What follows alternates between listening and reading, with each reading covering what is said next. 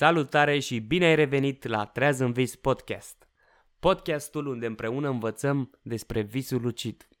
Numele meu este Bogdan Bran și astăzi vom învăța limbajul viselor. În primul rând, vreau să uiți despre acele dicționare de vise care interpretează visele și unde semnificația lor este în general. Dacă visăm, de exemplu, un elefant, cel mai mult contează ce reprezintă elefantul ăla pentru tine. Cu ce-l asociezi din experiența ta de viață. De ce un elefant și nu o balenă? Și ce făcea elefantul? Mânca? Se juca în apă? Era bătrân? Era tânăr? Era singur? Era agresiv? Era pașnic? Te-a remarcat? Caz în care a venit spre tine sau s-a speriat de tine? Ce emoții ți-a transmis acel elefant? Ar trebui să te mai întreb dacă ai văzut recent un elefant sau ai discutat recent despre un elefant. Elefantul era în mediul lui sau era la birou cu o cafea și fuma pipă? Poate că vorbea și îți spunea ceva. Caz în care poate e mai important ce îți spune elefantul decât ce scrie într-un dicționar de vise că semnifică visul cu un elefant. Cam așa ar trebui să arate întrebările care te vor ajuta să interpretezi corect simbolistica elefantului din vis. Dacă ne uităm într-un dicționar de vise, vom afla că dacă visezi un elefant înseamnă că te bucuri de prieteni și că te simți protejat și dacă e alb înseamnă căsătorie și nu mai știu ce. Un lucru care nu este rele- relevant cu visul tău și cu adevărata lui interpretare. Visele folosesc un limbaj care nu are legătură cu logica din starea de veche, unde elementele timp și spațiu sunt principale. În starea de somn, elementele principale sunt intensitatea și asocierea. Visele folosesc un limbaj universal, un limbaj simbolic, un limbaj cu propria gramatică și sintaxă, unde nu cuvântul e esențial, ci simbolul. De-a lungul omenirii, visele au avut și vor avea în continuare același limbaj. Arta interpretării viselor constă în a traduce acest limbaj simbolic în limbaj obișnuit, de a avea această abilitate de a identifica corect simbolul, sensurile duble ale acestuia, de a înțelege tema visului și de a înțelege că visul reprezintă un proces de deformare a realității. Dar hai să începem cu începutul. Ce este simbolul? Din Dex aflăm că simbolul este un semn, un obiect, o imagine care reprezintă indirect un obiect, o ființă, o noțiune, o idee, o însușire, un sentiment, etc. Sau semn convențional sau grup de semne convenționale folosit în știință și tehnică și care reprezintă sume, cantități, operații, fenomene, formule, etc. Cu alte cuvinte, simbolul e ceva ce reprezintă altceva. Ceva ce din lumea exterioară devine altceva pentru lumea noastră interioară. Poate fi un sentiment sau o senzație sau un gând. Eric Fromm în lucrarea lui Limbajul uitat, o introducere în înțelegerea viselor, basmelor și miturilor, o carte pe care apropo o recomand pentru a înțelege cât mai bine limbajul și lumea viselor, Eric Fromm împarte simbolul în trei categorii. Simbol convențional, simbol accidental și simbol universal. Simbolul convențional este cel mai cunoscut și îl folosim zilnic. Cuvântul, de exemplu, este un simbol convențional. Cuvântul creion este un simbol pentru obiectul creion. În sine, alăturarea de litere C, R, E, I, O, N n-are nicio logică dacă nu am asociat acest grup de litere cu obiectul creion.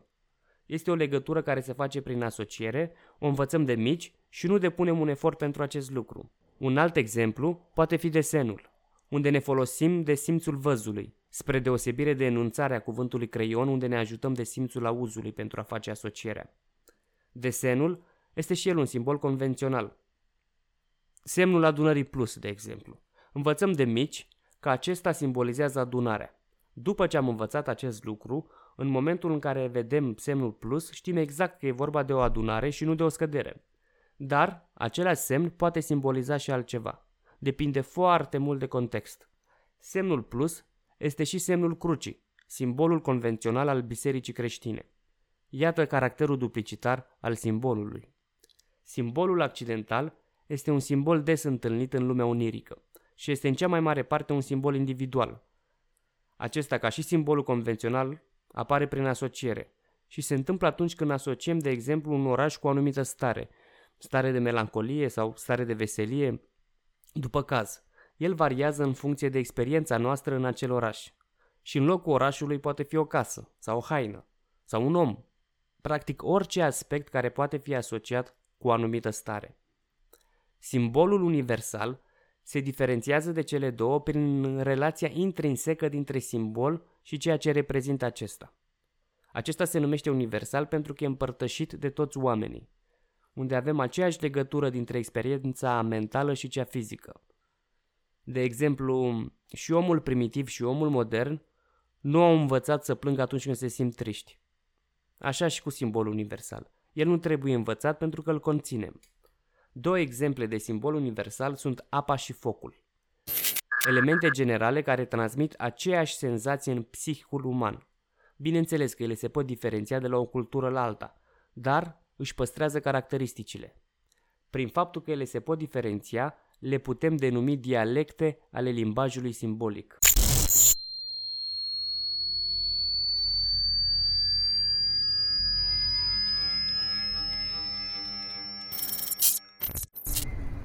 Mamă, ce aglomerat e. Cum naiba traversezi o stradă? Bă, dar cum naiba am ajuns eu aici? Că mai devreme m-am trezit să beau apă și m-am băgat iar la somn. A, ia stai că visez. Asta e un vis. Ia să-mi vă mâine. Clar, visez, am șase degete. N-are cum să fie real. Deci clar, visez. Acum că am înțeles cum să interpretăm visele cu ajutorul simbolului, vreau să fac și o mică istorie a interpretării viselor.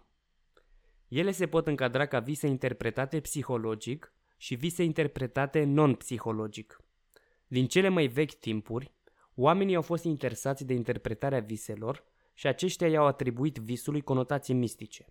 Prin vis, oamenii considerau că divinitatea, zeii, luau legătura cu ei și le spuneau ce să facă. Oamenii considerau că în timpul somnului, sufletul se desprindea de corp și așa acesta putea comunica cu lumea de dincolo. Somnul fiind considerat un fel de frate al morții. Acestea sunt visele non-psihologice, unde visul este văzut ca o experiență reală cu, să le zicem, forțe exterioare dintr-o altă realitate. Interpretarea psihologică încearcă să înțeleagă visul ca pe o formă de expresie a minții persoanei care are visul. Cele două nu se exclud una pe cealaltă și nu sunt separate complet. De la triburile primitive până la antichitate și evul mediu, oamenii au încadrat visele pe mai multe tipare și acceptau că unele vise sunt doar fricile noastre sau dorințele noastre care se exprimă în vis sau au loc doar pentru că au experimentat în ziua respectivă acel lucru. De exemplu, dacă exersau lupta cu sabia în timpul zilei, aceștia nu erau mirați că asta visau și noaptea. Însă considerau că sunt și unele vise care sunt trimise de zei și acordau acestui vis un caracter premonitoriu.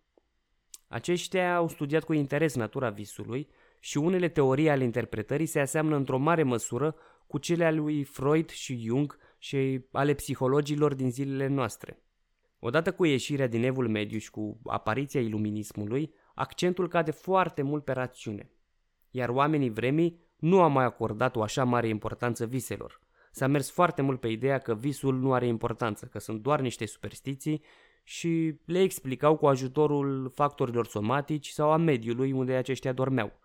De exemplu, dacă unde dormeau era prea mult zgomot, visele acestora vor fi influențate de lucrul acesta sau dacă mâncau prea mult înainte de culcare, aceștia vor avea coșmaruri.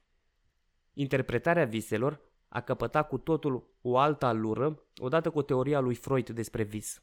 Și anume, acesta spunea că visul reprezintă împlinirea pasiunilor și dorințelor iraționale și inconștiente din starea de veche. În starea de somn, Acestea sunt însă deformate și deghizate, dar cu ajutorul asocierilor libere, aceste simboluri pot fi interpretate. Jung însă interpretează visele ca pe o expresie a înțelepciunii inconștientului, privind visul ca pe o fereastră către o sursă care ne transcende, o conștiință colectivă.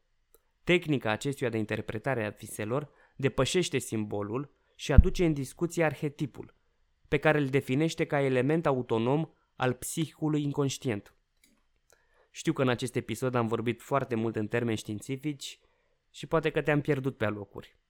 Ca să facem o recapitulare, putem spune că a interpreta un vis necesită în primul rând o dorință foarte mare de autocunoaștere. Visul fiind o poartă spre interiorul nostru, locul unde suntem cu adevărat liberi. unde nu suntem constrânși de regulile societății și a realității în care trăim zi de zi. Locul în care intrăm în contact cu partea noastră cea mai întunecată. Expresie a ceea ce este mai sălbatic și mai cumplit în noi. Dar și cea mai luminoasă. Expresie a ceea ce este mai frumos și sfânt în noi. Eric Fromm subliniază prezența a două abordări. Prima, fie că visele sunt niște manifestări ale naturii noastre animalice, unde a visa devine o poartă spre iluzie, fie sunt manifestarea celor mai raționale capacități, unde a visa devine o poartă spre adevăr. Freud susține că toate visele sunt de natură irațională, iar Jung susține că visele sunt toate revelații ale unei înțelepciuni superioare. Mulți cercetători sunt de acord cu ambele perspective. Visele țin atât de natura noastră rațională, cât și de cea irațională. Arta interpretării visului constă în a recunoaște dacă un vis este expresia unei dorințe iraționale și satisfacerii ei, sau dacă este expresia unei înțelegeri intuitive a forțelor și evenimentelor ce au loc fie în interiorul nostru, fie în exterior. Regulile visului nu sunt generale și astfel nu pot fi aplicate tuturor oamenilor. Atât pentru astăzi, îți mulțumesc că ai fost alături de mine, sper ca informațiile să fie de folos. Dacă vrei să aprofundezi subiectul, găsești în descriere și o bibliografie de unde mi-am cules informațiile. Acestea fiind zise, ne vedem săptămâna viitoare la un nou episod din Treaz în Vis Podcast, unde vom atinge în sfârșit tema acestui podcast și anume ce este visul lucid. Mulțumesc încă o dată și spor la visat!